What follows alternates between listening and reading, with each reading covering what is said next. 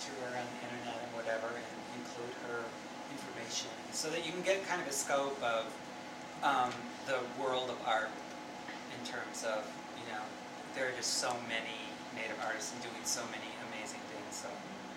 So what should we write for next week? Like what do you want us to concentrate? Um, next week, I wanted, um, Like from this class?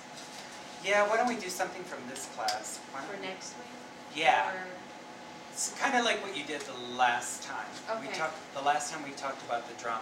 So, um, this time, since everybody's really familiar with the Mishomis book, my first idea was to connect the Mishomis book and the Women of the Great Lakes.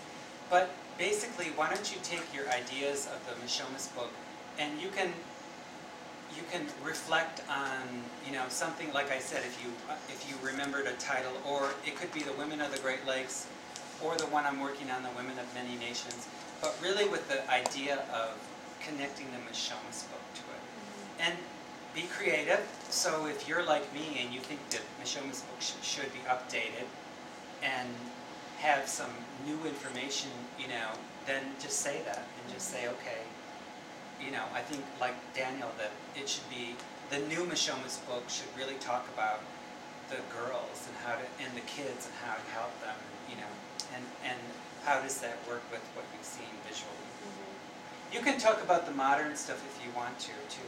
It's still, you know, pretty much at this point, really about writing, the formal part of writing, you know, and it's, I'm only pressing that because I know that you guys are young enough and are still involved enough in school that, that when you're done, you're gonna really need the writing experience. Mhm. Okay?